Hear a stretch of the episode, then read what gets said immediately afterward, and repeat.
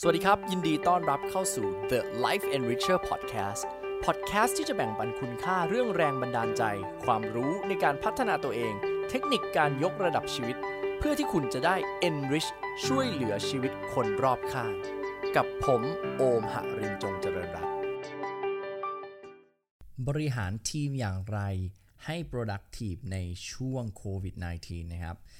สวัสดีครับทุกท่านนะครับในพอดแคสต์ของเราวันนี้ ผมว่ามันจะเป็นเนื้อหาพิเศษเลยนะครับสำหรับคุณที่เป็นเจ้าของกิจการ หัวหน้างานนะครับ และคนที่กำลังร่วมงานกับทีมที่เจอวิกฤตอยู่ในช่วงโควิดนะครับแล้วก็ต้องบอกว่าการทำงานในช่วงนี้หลาย ๆ คนก็จะทำงานกันจาก work from home เนาะนะครับแล้วก็คงปฏิเสธไม่ได้จริงๆว่าเป็นช่วงที่สถานการณ์บ้านเมืองของเราตึงเครียดนะครับไม่ว่าจะเป็นทางเศรษฐกิจนะครับทางวิกฤตโควิดหรือแม้แต่ทางการเมืองนะครับก็ เป็นเรื่องสำคัญครับของผู้นำครับที่ต้องพลิกเกมให้ได้ แล้วก็ต้องยังเมนเทนนะครับในเรื่องของการดูแลและบริหารจัดการ productivity ของทีม ให้เดินหน้าต่อไปท่ามกลางวิกฤตตรงนี้ให้ได้นะครับ วันนี้ตัวอมเองนะครับในฐานะที่อมเองเป็นโค้ชนะครับเป็น therapist นะครับแล้วก็เป็น NLP trainer นะครับอยากจะมาแชร์มุมมอง ทั้งเทคนิคในมุมของจิตวิทยาสื่อประสาท ทั้งเทคนิคในการสื่อสารทั้งเทคนิคในการที่เป็น การบริหารนะครับ เพื่อให้เรานั้นสามารถขับเคลื่อนธุรกิจของเรานะครับ ได้ประสบความสำเร็จขับเคลื่อนทีมงานของเรานะครับ ให้ productive มากขึ้น และอยู่รอดในสังเวียนของสงครามธุรกิจ ท่ามกลางเศรษฐกิจและวิกฤตแบบนี้นะครับผมเอาละครับการปรับตัวนะครับ คงเป็นเรื่องที่ต้องบอกว่า ไม่ว่าที่ไหนที่ไหนที่ไหนนะครับ ยังไงก็ต้องปรับตัวกันในยุคนี้นะครับ เราอาจจะเรียกกันสิ่งนี้กันว่า agile mindset เนาะมันเป็นความสามารถในการที่เราคิด อยากลองอะไรอยากปรับอะไรเทสให้เร็วนะครับไม่ยึดติดกับวิธีการเดิมๆอีกต่อไปนะครับ เพราะว่าโลกเปลี่ยนเทคโนโลยีเปลี่ยนวิกฤตเปลี่ยนคนเปลี่ยนพฤติกรรมผู้บริโภคเราเปลี่ยนนะครับ ตัวเราเองในฐานะที่เป็นคนดูแลธุรกิจของเราก็ต้องปรับตัวเปลี่ยนตามพฤติกรรมลูกค้าไปนะครับ ดังนั้นในเรื่อง ของหัวข้อวันนี้นะครับ ผมเองอยากจะมาแชร์ทั้งหมด 8 เทคนิคนะครับที่จะสร้างทีมนะครับให้เกิด productivity ได้เพิ่มขึ้นนะครับผมเอาล่ะ ถ้าพร้อมกันแล้วเรามาดูกันครับหนึ่งเลยนะครับ ในท่ามกลางโควิดคุณทุกคนรู้ดีครับว่าเราทุกคนมีประสบการณ์ที่ต้องล็อกดาวน์กันบ้าง work from home กันบ้าง ลด ระยะห่างในการเจอกันบ้างนะครับ ดังนั้นสิ่งหนึ่งที่มันจะเริ่มขาดหายไปนะครับทุกท่านมันคือคำว่า communication หรือการสื่อสารครับ จริงๆมันมันมีงานวิจัยออกมาค่อนข้างเยอะนะครับในหลากหลายที่เลยนะครับว่าพอตั้งแต่มีโควิดมาเนี่ยนะครับมันส่งผลต่อการเรียนรู้ของคนอย่างไรในองค์กรนะครับ มันส่งผลอย่างไรต่อการเติบโตของคนในองค์กร มันส่งผลอย่างไรต่อ productivity ในองค์กรนะครับ พูดรวมๆทั้งหมดเลยนะครับ มันมีแต่อะไรที่มันค่อนข้าง drop ลงไปนะครับ กลายเป็นว่า performance ของคนก็ drop ลงนะครับ ทิศทางหลาย ๆ อย่างของเรื่องของ integrity ครับ เรื่องของการรับปากการทำงานนะครับ ส่งไปไม่ได้ complete มันนะครับ ก็มีอัตราพวกนี้เพิ่มขึ้นนะเพราะว่าอะไรครับ มันมี distraction จากคนที่บ้าน working environment หรือบรรยากาศรอบข้างมันไม่เหมือนเดิมอะเนาะดังนั้นสิ่งที่คุณต้องมาเติมเต็มเลยนะครับ ย้ำเลยนะครับ นี่คือข้อที่1ครับ คือการสื่อสารครับ คุณเองควรจะจัดโครงสร้างการสื่อสารในองค์กรของคุณให้ชัดเจน ถี่มากพอนะครับ แต่ก็ไม่ได้มากเกินไปจนเหนื่อยล้านะครับ ให้เป็นระบบระเบียบนะครับ ที่คุณสามารถเข้าใจและเข้าถึงกันได้นะครับ ทุกการสื่อสารนะครับ จะต้องเป็นการสื่อสารที่มีประสิทธิภาพ ทั้งทีมงานจะต้องมี culture ในเรื่องของการที่กล้าสื่อสารตรงไปตรงมา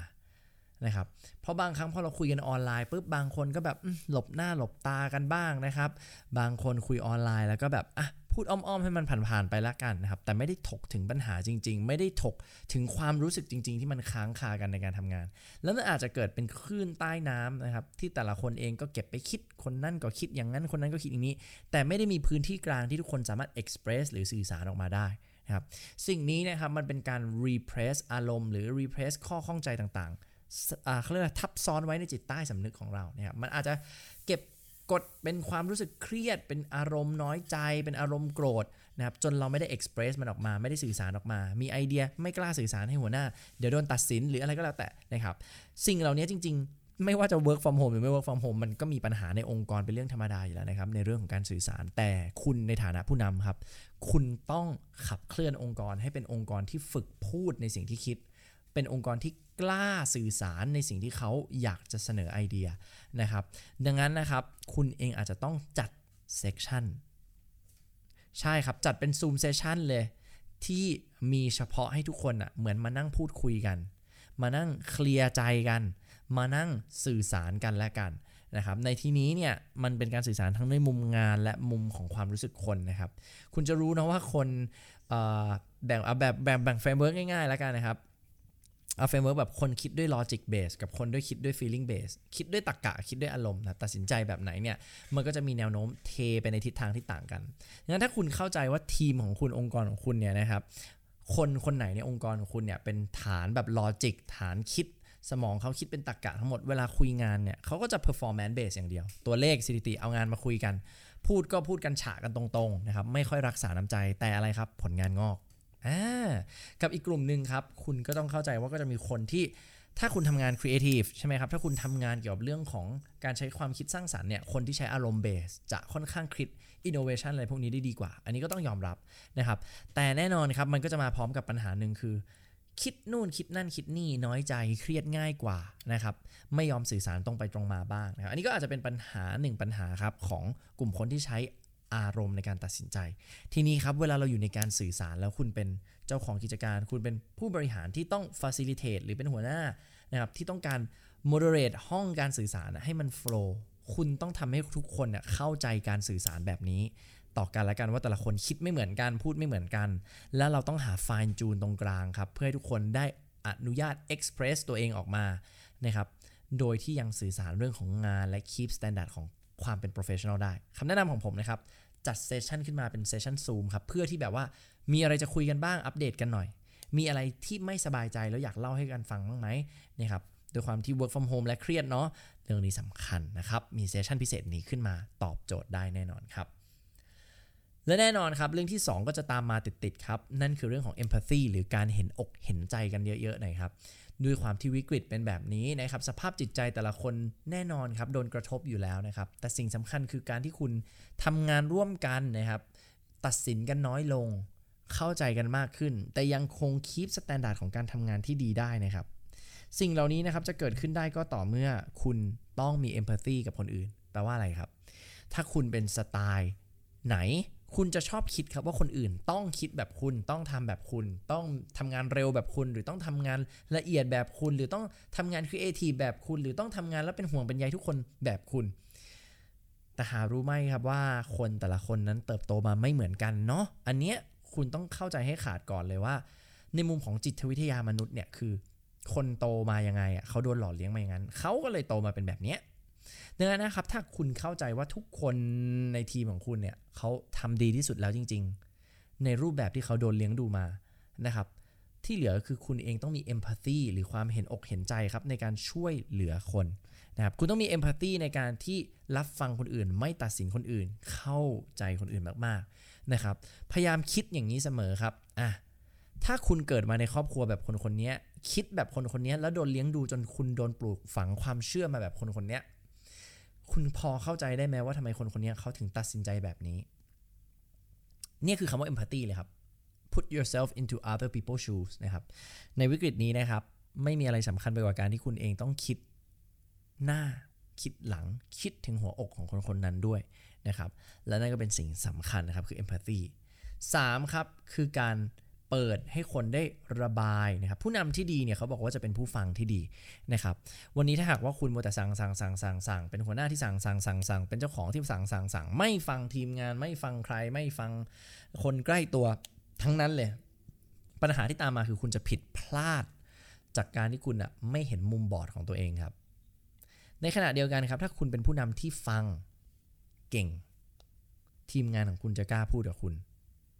และรู้หรือไม่ครับบางทีที่ทีมงานไม่กล้าเล่าปัญหาให้คุณฟังอะก็เพราะคุณอะไม่ได้ฟังจริง ๆ ทุกครั้งที่เขาพยายามบอก คุณอาจจะต่อว่าเขาด้วยซ้ำคุณอาจจะตัดสินคนคนนั้นไปแล้วด้วยซ้ำจนเขาเหล่านั้นเบื่อแล้วที่จะต้องมาบอกคุณดังนั้นนะครับเริ่มต้นง่ายๆใน step ที่ 3 ครับ หัดฟังใช่ครับ ผมเข้าใจครับบางครั้ง productivity ที่คุณคิดอยู่คือมันต้องเร็วมันต้องรวดเร็ว แต่คุณต้องหย่อนให้เป็นและตึงให้เป็น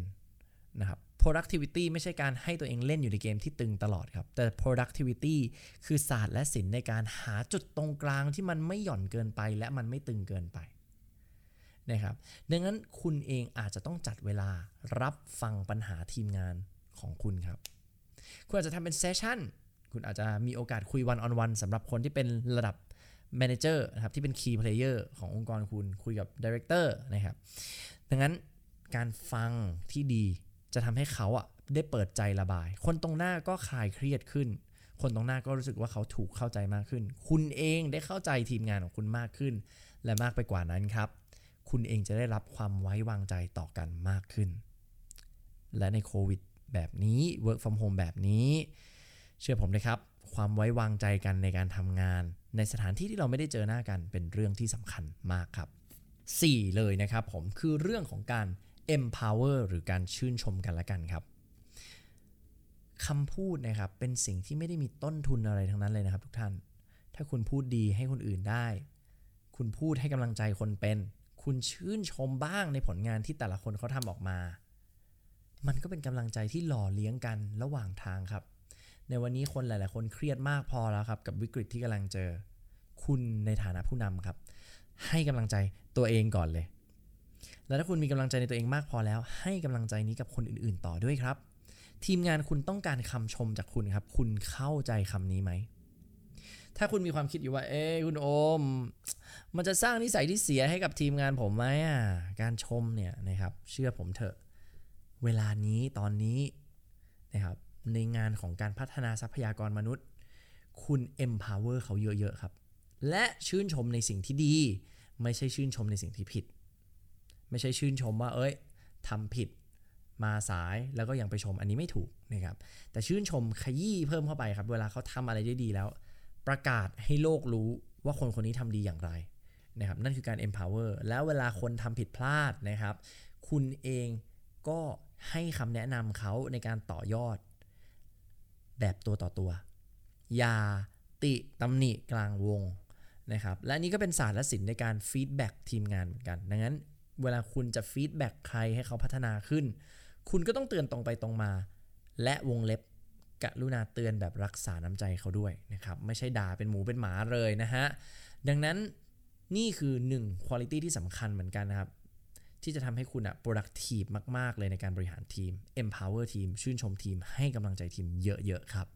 5 ครับ คือการทำงานและนะ ผมก็จะพูดในมุมของการทำงานที่คุณต้องมีเป้าหมายและ direction ที่ชัดมาก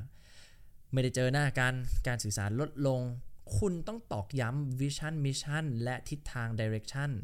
ขององค์กรของคุณบ่อยๆ ไม่ว่าจะเป็นการย้ำในระดับ strategic รายปี ว่าปีนี้เราวิ่งวิ่งไปใน direction นี้นะ ไม่ว่าจะเป็นเป้านะครับในควอเตอร์นี้หรือจะเป็นเป้าในเดือนนี้และคุณเองครับ ควรจะชัดเจนมากๆว่า ทุกคนน่ะต้องมองไปเป็นเป้าเดียวกันครับว่าทั้งบริษัททั้งองค์กร เหมือนทหารรบครับ ถ้าทหารและม้าของทหารไม่ได้หันหน้าไปทางศัตรูทางเดียวกัน การลบครั้งนั้นยังไงก็พ่ายแพ้ครับ ดังนั้นปักธงให้ชัดสื่อสารให้ทุกคนวิ่งมองไปเป็นทิศทางเดียวกันครับ แล้วคุณจะค้นพบว่าพลังมหาศาลจะสร้าง productivity กับทีม เพราะหลายคนอาจจะไม่เคยรู้ครับว่างานเล็กๆ ที่เขาทำอยู่ในมุม operation นั้น มันกลับสร้าง impact ให้กับองค์กรอย่างมหาศาลเลยนะ สิ่งนี้คุณต้องชัดเจนใช่ไหมครับ คุณต้องปักธงไว้ แล้วคุณเอง อย่าลืมกลับไปที่ข้อที่ 4 ด้วย ชื่นชมทุกโฟล์ทุกตำแหน่งที่เขาทำให้เขารู้ครับว่าสิ่งที่เขาทำนั้นมันมีคุณค่ากับองค์กรมากๆ อย่าลืมนะครับ ปักธงให้ชัดนั่นคือสิ่งที่ 5 ครับ 6 ครับ คือการมีโครงสร้างและมีระบบในการรองรับครับ ในการทำงานในรูปแบบออนไลน์ work from home นั้นการตรวจสอบเป็นสิ่งสำคัญ และถ้าคุณมี flow หรือกระบวนการในการทำงานที่ถูกต้องและชัดเจนทำแบบนี้นะ 1 2 3 4ทำแบบนี้นะ 1 2 3 4 นะครับ และเป็นการทำที่มีแพทเทิร์นที่ชัดเจน ไม่ใช่โยนไปว่าคนนั้นทำอย่างนั้น คนนั้นทำอย่างนี้และบายบายโชคดีนะ เอาผลงานมาคุยกัน แต่คุณต้องมีกระบวนการให้เขาครับ ที่ให้เขาสามารถคิดและต่อยอดเองได้ จากกระบวนการที่คุณให้ ไม่ใช่ให้ศูนย์ไปแล้วไปสร้างมากลับมาเป็นร้อยนะครับแต่คุณอาจจะต้องปูผมให้หน่อย1 2 3 4 5 60 จะเป็นแบบนี้ 90 จะเป็นแบบนี้อันนี้ร้อยไปเชื่อมโยงมานะนะครับเป็นต้นเป็นต้นนะครับ ดังนั้นการทำงานแบบมีโครงสร้างและระบบนะครับมันไม่ใช่แค่การทำงานเป็นขั้นเป็นตอนอย่างเดียว แต่มันมี รูปแบบที่คาดเดาได้ครับ เช่น คุณต้องมีขั้นตอนและกระบวนการที่มันคาดเดาได้เลยว่า ถ้าลูกค้าเข้ามาทางนี้ คนคนนี้จะรับผิดชอบ และจะส่งต่อให้คนคนนี้รับผิดชอบ และจะจบที่คนคนนี้เป็นต้นนะครับ ดังนั้นในการทำงานทุกโฟล์เลยไม่ใช่แค่เรื่องการดูแลลูกค้านะครับ คุณต้องมีระบบรองรับ คุณต้องมีขั้นตอนที่ชัดเจนรองรับ เพราะยิ่ง work from home มั่นใจได้เลยครับ การทำงานมีสิทธิ์ผิดเพี้ยนผมยกตัวอย่างง่ายๆอันละกันสมมติคุณมีทีมเซลล์อยู่หมด 20 คน แล้วทีมเซลล์ต้องรับสายจากลูกค้าทุกวันไอ้คำว่าระบบหรือโครงสร้างง่ายๆที่ว่านี่คือ เอาง่ายๆเซลล์หยิบโทรศัพท์ขึ้นมาปุ๊บทุกคนพูดสคริปต์เดียวกันไหมว่า สวัสดีครับ ยินดีต้อนรับสู่บริษัทไลฟ์เฟอร์นิเจอร์หรือสวัสดีครับ คุณจุดๆๆใช่ไหมครับ สวัสดีครับกำลังเรียนสายใครอยู่ครับ อะไรก็แล้วแต่ครับที่เป็นสคริปต์อะไรก็แล้วแต่ที่เป็น pattern อะไรก็แล้วแต่ที่ทำซ้ำได้และอะไรก็แล้วแต่ที่เป็นขั้นเป็นตอนได้ สิ่งนี้ครับจะ keep standard ให้กับองค์กรคุณ ถึงแม้คุณไม่ได้อยู่หน้าต่อหน้ากันนะครับตราบใดที่คุณมีสิ่งนี้นะครับที่เป็นโครงสร้างเป็นระบบเป็นคู่มือที่ชัดเจน คุณจะยังรักษามาตรฐานได้ครับ 7 ครับ ผมเชื่อว่าสิ่งนี้จะมีบทบาทกับโลกใบนี้เยอะขึ้นเรื่อยๆครับ นั่นคือการทำ data collection ครับในยุคก่อนๆเราอาจจะทำอะไรไปนะครับ แล้วเราก็อาจจะมีการตัดสินใจหลายๆ อย่างที่ไม่ได้เบสจาก data หรือตัวเลข แต่ยุคนี้มันทำอย่างนั้นไม่ได้นะครับ เพราะคู่แข่งคุณทำการตัดสินใจของเขาจะคมกว่าคุณแน่นอน แล้วถ้าคุณยังวิเคราะห์ Data ไม่เป็น แล้วคุณยังช้าเผลอๆไม่ต้องพูดถึงวิเคราะห์ไม่เก็บเลยด้วยซ้ำคุณไม่ได้เก็บข้อมูลเลย ว่าคุณทำอะไรมาบ้างนะครับ แล้วคำว่าเก็บข้อมูลนี่คือทุกแผนกจริง ๆ คุณสามารถเก็บข้อมูลได้หมดเลยนะครับ ถ้าพูดถึงกราฟิกคุณอาจจะบอกว่าเดือนหนึ่งทำกี่ชิ้น ถ้าพูดถึงบัญชีอันเนี้ยผมเชื่อว่าทุกคนเก็บ Data กัน หวังเป็นอย่างยิ่ง ว่าคุณเก็บ Data ได้ชัดเจน ว่าคุณแยกมันชัดว่า Marketing Cost เท่าไหร่ ว่าค่าพนักงานเท่าไหร่ ค่าพนักงานต่อยอดขายเท่าไหร่อะเป็นไงครับ พวกนี้เป็นข้อมูลที่คุณสามารถเก็บได้หมดเลยนะ นะครับไม่ใช่ว่าเติมพนักงานขึ้นเรื่อยๆ แต่ปรากฏเอ๊ะยอดขายลดลง ยอดขายเท่าเดิมเติมพนักงานมากขึ้นนะครับ Data พวกนี้ครับจะบอกอะไรบางอย่าง แม้แต่ทุกวันนี้นะทุกท่านบริษัทโอมเก็บ Data อันหนึ่งคือ happiness score ของทีมงาน ทุกสิ้นเดือนผมมีแบบสอบถามเป็น survey เลยครับทำออนไลน์ Data Collection เกี่ยวกับเรื่องของความสุขพนักงานในองค์กรครับ เพื่อมาวิเคราะห์ว่าแผนกไหน happy แผนกไหนไม่ happy แต่ละคนมีความคิดอะไรเพื่ออยากจะเพิ่มเติมความสุขให้กับองค์กรนะครับอ่าแล้วถ้าคุณเข้าใจแบบนี้นะครับ การเก็บ Data มันก็ใช้ในมุมของคนได้ด้วยนะครับ ไม่ใช่แค่ยอดขาย ไม่ใช่แค่ Marketing Channel Marketing Lead Marketing Cost นะครับไม่ใช่แค่ค่าการเงินอย่างเดียวนะครับ หรือว่าเป็น performance management อย่างเดียวก็ไม่ใช่นะครับคุณเก็บได้หลากหลายมุมกว่าที่คุณคิดเลยนะครับ อย่างตัวผมเองทำบริษัทเทรนนิ่งใช่ไหม